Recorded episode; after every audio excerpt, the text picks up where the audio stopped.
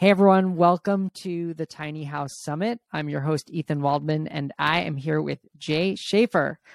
On August 5th, 1999, Jay finished building himself an 8x12 house on wheels. A few days later, he released a book he'd been writing about the merits of smaller houses and the corrosive effects of overreaching laws that prohibit them.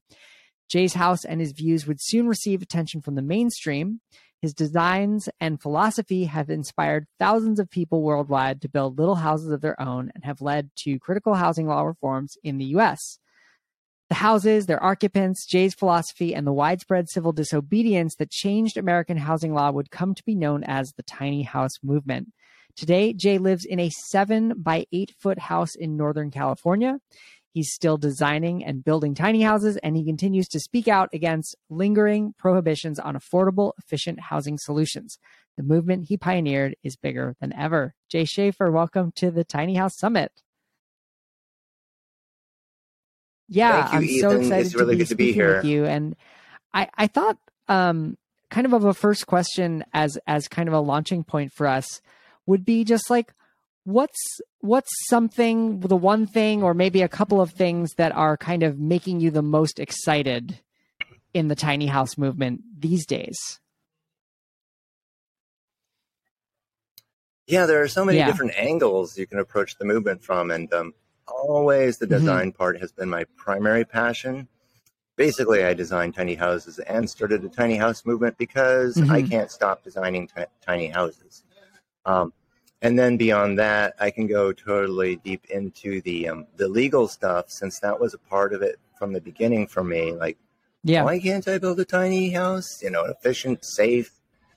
I mean, tiny houses are really, in my uh, to my Mhm. mind, tiny houses aren't designed to be tiny. They're designed to be as a safe, safe, Yeah. efficient, and um, affordable as possible. And then that they happen to wind up being tiny. yeah yeah the, that's how they got their name. And I just keep on looking for more The tiny efficient ways side to build effect. and design. Yeah. So that's my passion recently, and I'm sure there are others. But uh, yeah and and primaries. um can you tell a little bit about kind of i know that at this point this is kind of like the the mythology the folklore of the tiny house movement but can you just talk a little bit about like why you put that first house on wheels in the first place Yeah, thank you. That's a good question. Um, I had been thinking a, a bit lately about how the movement has evolved so much. I mean, by now, I mean, in the beginning, there was one, know, tiny Mhm. house definition that stuck for like a decade. And since then, you know, there are many definitions for a tiny house, and there are a lot of Mhm. different uh, facets to the movement. And they all seem to fall, you know, they're all included in the original d- definitions and tenets because they all, that was a very all inclusive definition. So um, I started all that because tiny houses were illegal Mhm. and I thought it needed addressing. So I built a really cool house to show you that you can build a, you know, that tiny isn't necess- or big isn't necessarily better. And I've been doing yeah it and ever and since. the wheels specifically my understanding is that you weren't allowed to build a house as small as you wanted to build and so putting it on the trailer was kind of a way of circumventing those rules Totally. That's exactly how tiny houses got their wheels. At least that's how Yeah. my tiny house got its wheels. And um, it was a way, you know, I've been studying uh, preemptive laws lately, like constitutional law and how those Mhm. trump the building codes. Turns out tiny houses are illegal. But uh, at that Right. time, all I knew was what the code said. And it said you cannot build so small. So I went with uh, the wheels. And that's that worked. That has worked out well. I wanted Yeah, wheels anyway, yeah, and- so and- it worked out well. I think so. I, I interviewed Macy Miller for this for the summit as well, and I think she kind of mused like, I wonder if Jay hadn't put his first tiny house on wheels, whether we'd all be putting them on wheels.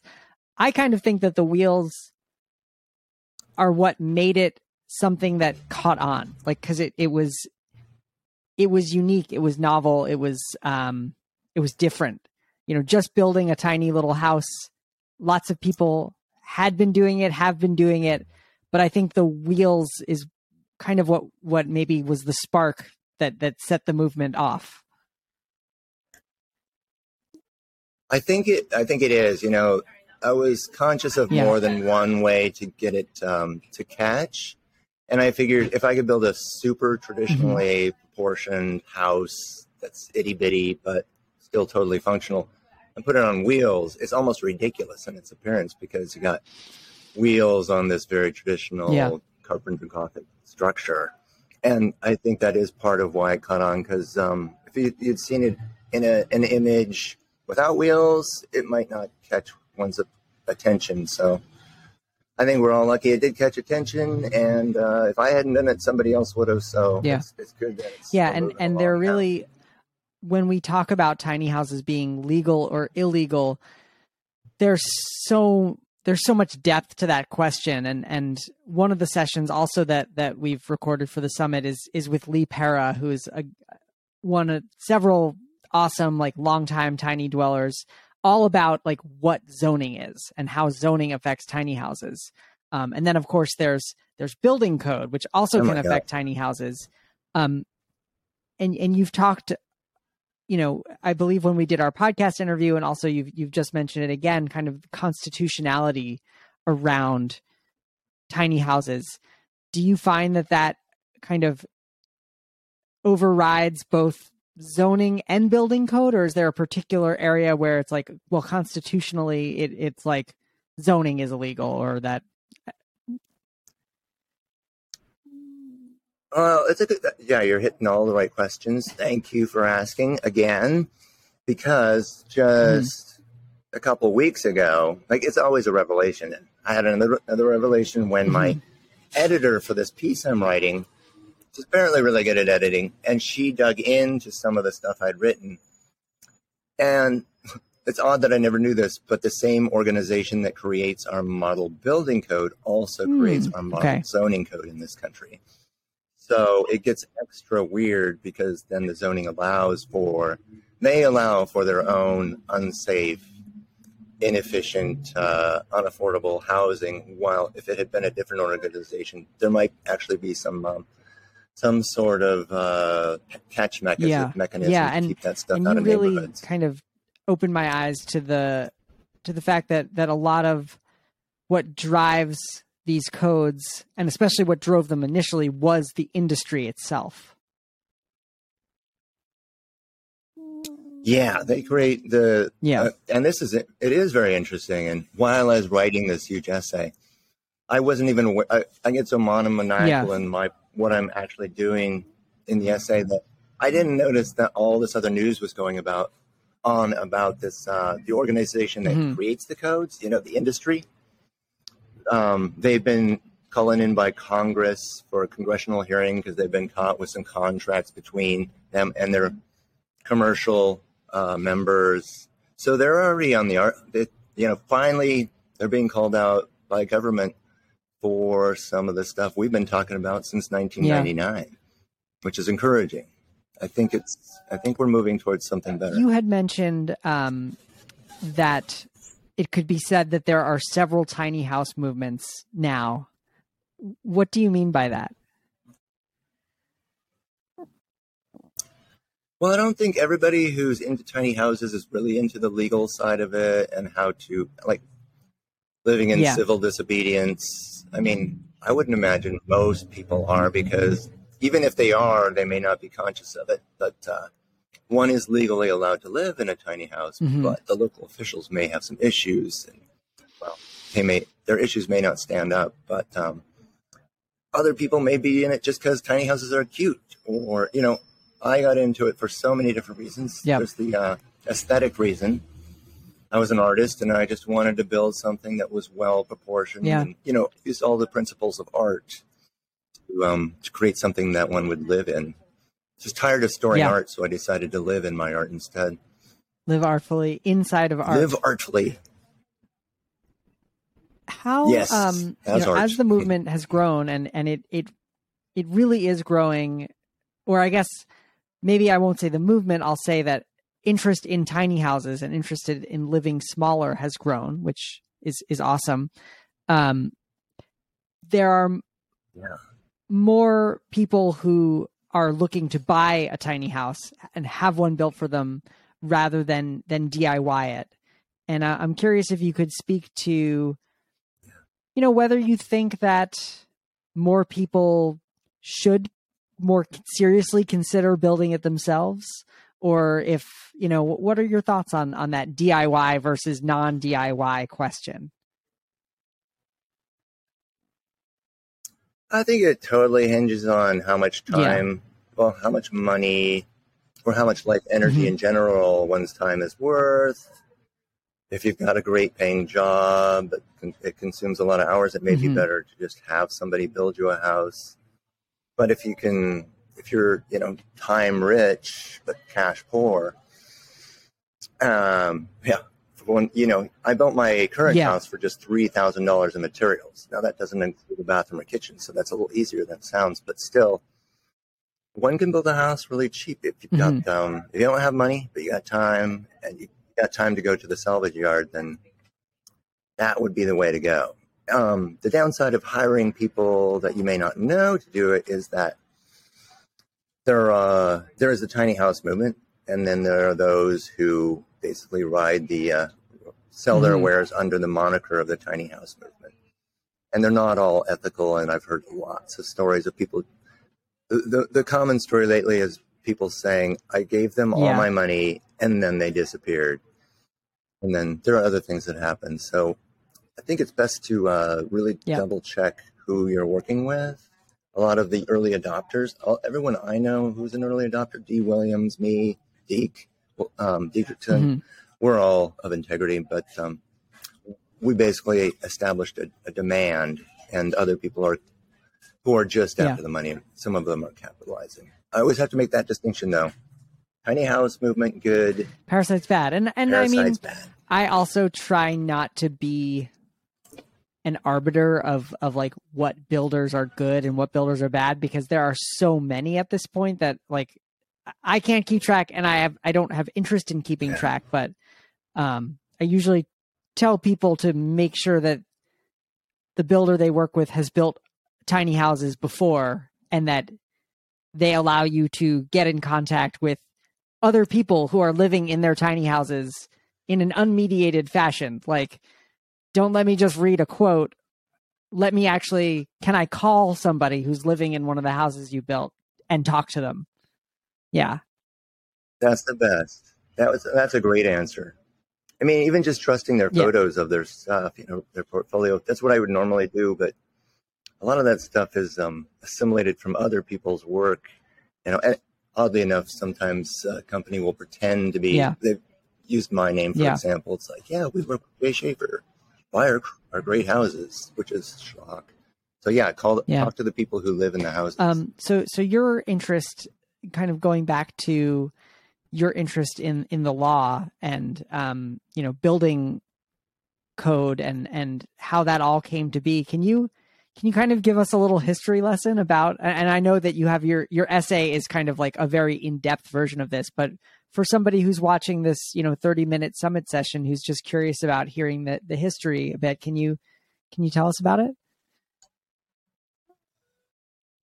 Yeah, this at true. this point, you haven't even seen the essay, and you're one of the only two people okay. I'm going to send the uh, preview to. I appreciate it. Because even a friend told me, yeah, send it to that Bryce guy in New Zealand and that Ethan podcast guy. They seem to be of integrity. They won't reveal it too early.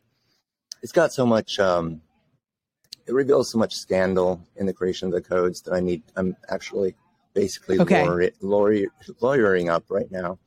Make sure I'm bulletproof. I, am pretty bulletproof because exactly. if you don't have any money, you don't have to worry too much about being sued. Yeah, yeah. So-called defamation. Um, but the essay is uh, it's all about okay. So the the form is just here are 16 ways that tiny housers have used to um, mm-hmm. make their civil disobedience legal and ward off any local officials who may not mm-hmm. understand mm-hmm. that their house is actually legal. So I go through the preemptive laws, some of the weird yep. stuff in the code, like small print stuff that says this code is not necessarily for safety or it doesn't guarantee safety. Um, things like that. And it turns out in the end, the code isn't mm-hmm. really worth that much as far as I can tell. It's, it's really the preemptive laws of uh, state some state laws and definitely constitutional laws like like um, laws. Housing law can only about Mhm. be about health, safety, morals, and uh, general welfare, which boils Okay. down to efficiency and affordability, really. So if it goes, if the law's going beyond Mhm. that, it's not really optimal as law. I don't know if I just That spit was- out too much, but yeah, I did that- just that was consolidate the whole thing right there. So, and I want to dig in on the safety thing a little bit because I think that there's there are definitely some ways that tiny houses can be built unsafe, uh, particularly in the in terms of indoor air Yes. quality. But um, how how you know you also Yeah. kind of call out the codes uh, for for these larger single family homes as also being unsafe, and, and I'm curious if you can talk a little bit about about that. Yeah. Well, the the Mm-hmm. code for a lot um, larger single family homes is the primary Mhm. code that we use in this country for housing, and um, it calls for it ostensibly calls for safety and health and all these things. And then in the administration section, you'll see in small print, not all of these provisions are for safety, and the building official shall discern which ones are actually valid and which ones aren't. So it's just kind of a Yeah. roundabout way of confusing people into buying more product from the from the code council's members. Um, you know, I had a good point to make. I'm sure it'll be coming back to me, but I think uh, it is interesting. I, I know what it was.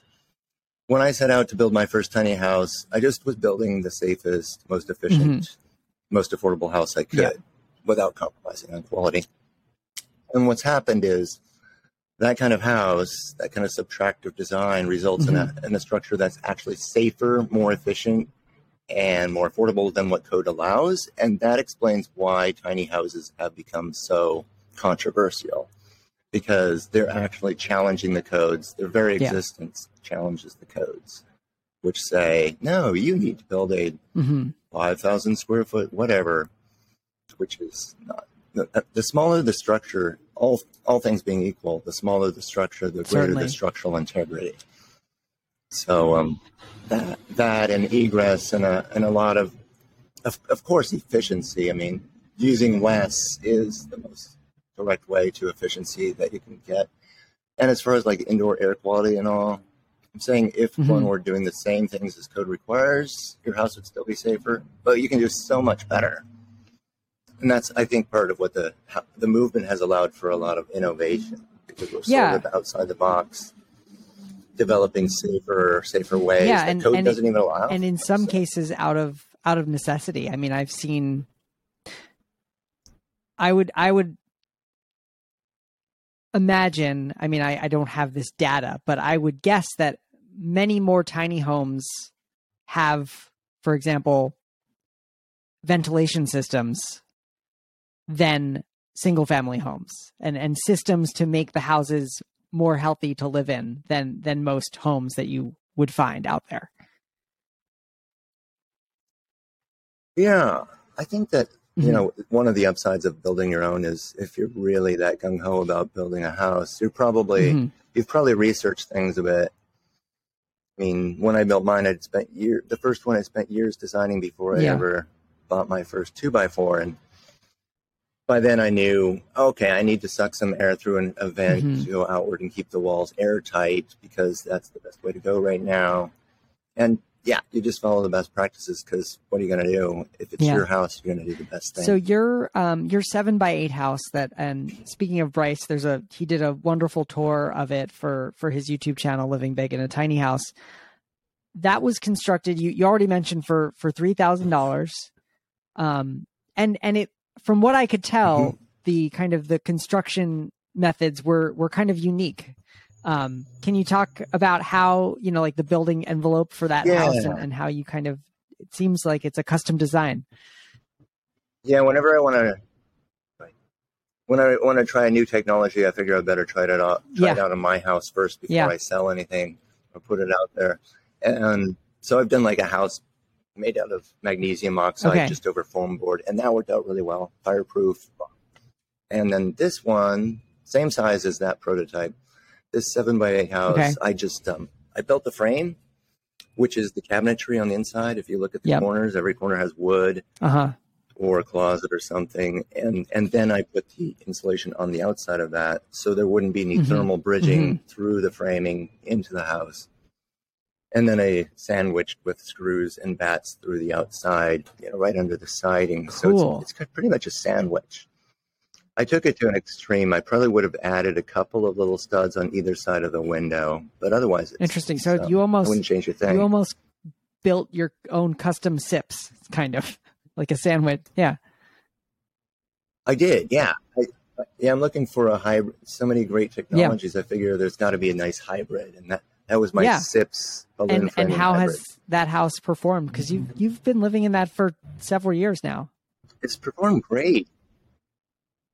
Oh yeah, it's great. Um, I mentioned maybe wanting studs on either side of the window because one day I did have to climb Uh-huh. climb through the window Oh. because I forgot my keys. And the wall, you know, I designed it for certain stresses and not others. Apparently, I did not design it for somebody crawling through the window. It's Yeah, like, oh, there's- that kind of There's nothing supporting that window. Yeah, next next one, I'll Yeah. not much. There's yeah, I did as much as I could without breaking the insulation, but it's good. I just won't Yeah, crawl through yeah. the window anymore. It'll be great. Oh, I should mention too, if there's any confusion out there about why I say three thousand dollars Mhm. sometimes for that house and sometimes five, it's because if I hadn't salvaged materials, it would have been Yeah. five. So I usually say five. Yeah, and I think so that people don't get thrown off. there's a lot of there's a lot of sticker shock in the tiny house world for newcomers in both directions i think. I think people are like oh tiny houses are affordable. And so then they go to a- tiny house builder and they get a quote and it's a hundred thousand dollars. And they're like oh my god that's not affordable. And so they're shocked by the price. And then uh, on the flip side they read a story about you or there are still tons of people who are building tiny houses sub $10,000 tiny houses. And it's kind of like Mm. neither it, it's still doable, like it's still possible to build a, a tiny house for for under $10,000, but there's some not if you're hiring a builder to do it and certainly not if you're trying to use all new materials. Totally. Yeah, if I'd uh, hired somebody to build my Right. house and they spent all the time I spent Yeah. like trying to figure out the Right, details right. as And I you- went, it would have been a it seems like you kind of went through a bit of an iterative process, maybe even while you were building it, kind of figuring it out as you went. Yeah, that's the upside of designing and building. It's like you can instead of you can be really pissed at the designer for forgetting this or that or calling an inch a foot, but um, when you're building Yep. yourself, you can only get pissed at yourself. And Yes, And and, and though I will caution, I mean, me personally, I would say, like, if you've never built anything before and you want to end up with a house that is livable, I would say try to plan it out a little bit more than Jay has. Just just because he has some experience, he's built a few. Um, and and so for somebody who's approaching it, you know, for their first house or or even not sure if they're going to DIY it or not, I mean, what what advice uh, would you give somebody?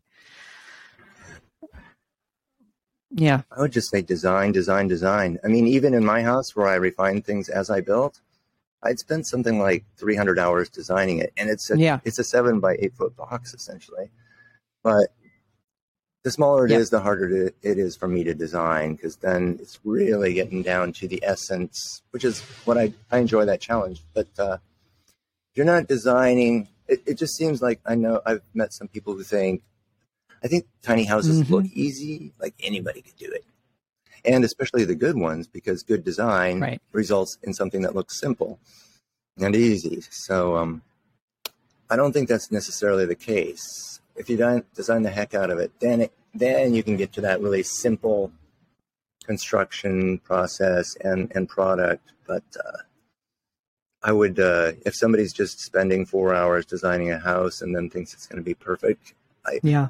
It could happen, but I doubt Well, it. the, the tiny house movement now is is like you know over twenty years old, and uh, it's it's grown a lot. It's changed a lot. Um, you know, when we started, I kind of asked, "What are you excited about right now?" And and I guess my my kind of closing or moving towards the closing question is just like where what are you excited about you know for the future in in this movement Oh man, it seems like the future is now. Like suddenly Yeah. everything. It always seems like that. In 1999, well, in 2000, I thought, okay, wow, that this is huge. It can't get any bigger than this. Yeah. And then every year, Yeah. I think that, and it always gets bigger because it's necessary. It's like a great solution. It's just it doesn't, in my to my eye, it Mhm. doesn't have to be any particular square footage, but building efficiently i- is the way to go. And so, um, right now the codes are changing the zoning's changing very quickly because municipalities are realizing that their the laws they've been enforcing for a few decades have caused huge problems and now they're backpedaling to try and come up oh the answer to that would be common sense. Mhm. just follow the preemptive laws and it's all, it's all good. So this is they're very receptive right now. The industry is also I think there's still a lot of people in the Mhm. industry industry who just want to sell, sell, sell. But there are also a lot of people in the industry who Right. just started seeing Right. the need for efficiency Right. and who are capitalizing on that. and and unfortunately and in good. in kind of fortunately or unfortunately depending on how you look at it like in our kind of capitalist system it's often does take industry to push changes to laws um in in combination with individuals and and movements totally. Yeah, exactly. In my essay, it concludes with a call to action like, Mhm. what can you do if you're a federal official, Mhm. local official, a citizen? Citizens have a lot of power in this because our civil disobedience, for one thing, has actually changed a few of the laws already and will continue, ha- has pushed for the congressional hearing. That hearing's amazing because it actually turned a lot of people in local Mm. governments against the industry. It became kind of a war, which is great. If you can divide and conquer industry and government, it's like, wow, Yeah. you might actually have Yeah, some absolutely. there. Yeah. So it's changing fast and it's very exciting. That's why I'm designing. Yeah. I always design like crazy, and now I'm just like, oh my gosh. This Are is you doing any building right now? Happen. Okay Um, not right now. I would love to. I should put out a little uh, plug for myself saying, if you want a tiny house designed and built, I'm your man. Though, frankly, when it comes to the, the design part, I don't work as well in collaboration because I'm like, I have a hard time with a sliding glass door idea Yeah. and the jacuzzi Right. do not work It's on just this a house. no. I can't design this. But if you want like the most efficient, most affordable tiny house available, Yeah. I probably have it on my desk what's uh, out on Greek paper if, right if we now. were to look at your at your drafting table what what would be on it right now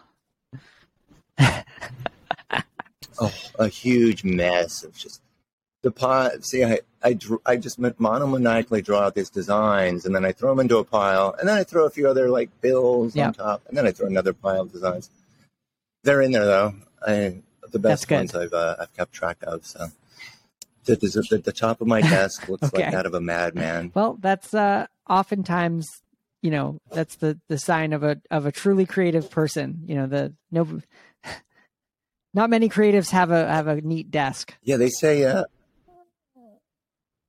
that's that's true. It's become more and more that way for me. And they, I, I've heard it said, if you want to, if you want to really see genius, you dig through somebody's Yeah. trash can to see, see where the genius is. And I think I have a lot of, yeah, a lot Yeah, of genius is just that's a good knowing what to get rid of. It's, you know, that really applies in the tiny house world. Yeah. Editing is is everything. What's not working for you works against you. Well, uh, any any closing Yeah. thoughts for for Summit viewers, just on uh, the tiny house Uh, movement, or really any anything that you that you like to share with us? all I can think is I just want to keep on talking because this is fun. Um, I'm sure there are a thousand things I could say, but you've hit the Right. the big points, and there will be a lot more. And I'll be handing that essay off to you All right. and Bryce from New Zealand. Um, I'll try to I'll try to get you that before. Correct. I know I know this is live, so I'll try to get that to you before this goes live. So you'll actually. Okay. So well, we'll see what yeah happens. and you know when when that I'll get it does happen if you want to come and do an interview back on the tiny house on the podcast and really talk through the essay we we could do that too we can make that happen okay I would love to. Yeah, I love this. Uh, this is a great podcast. Everybody yeah, exactly. listen, but if you're already listening, right, well, I guess you are well, listening. Thank you, Jay. I appreciate it. Thanks, Ethan.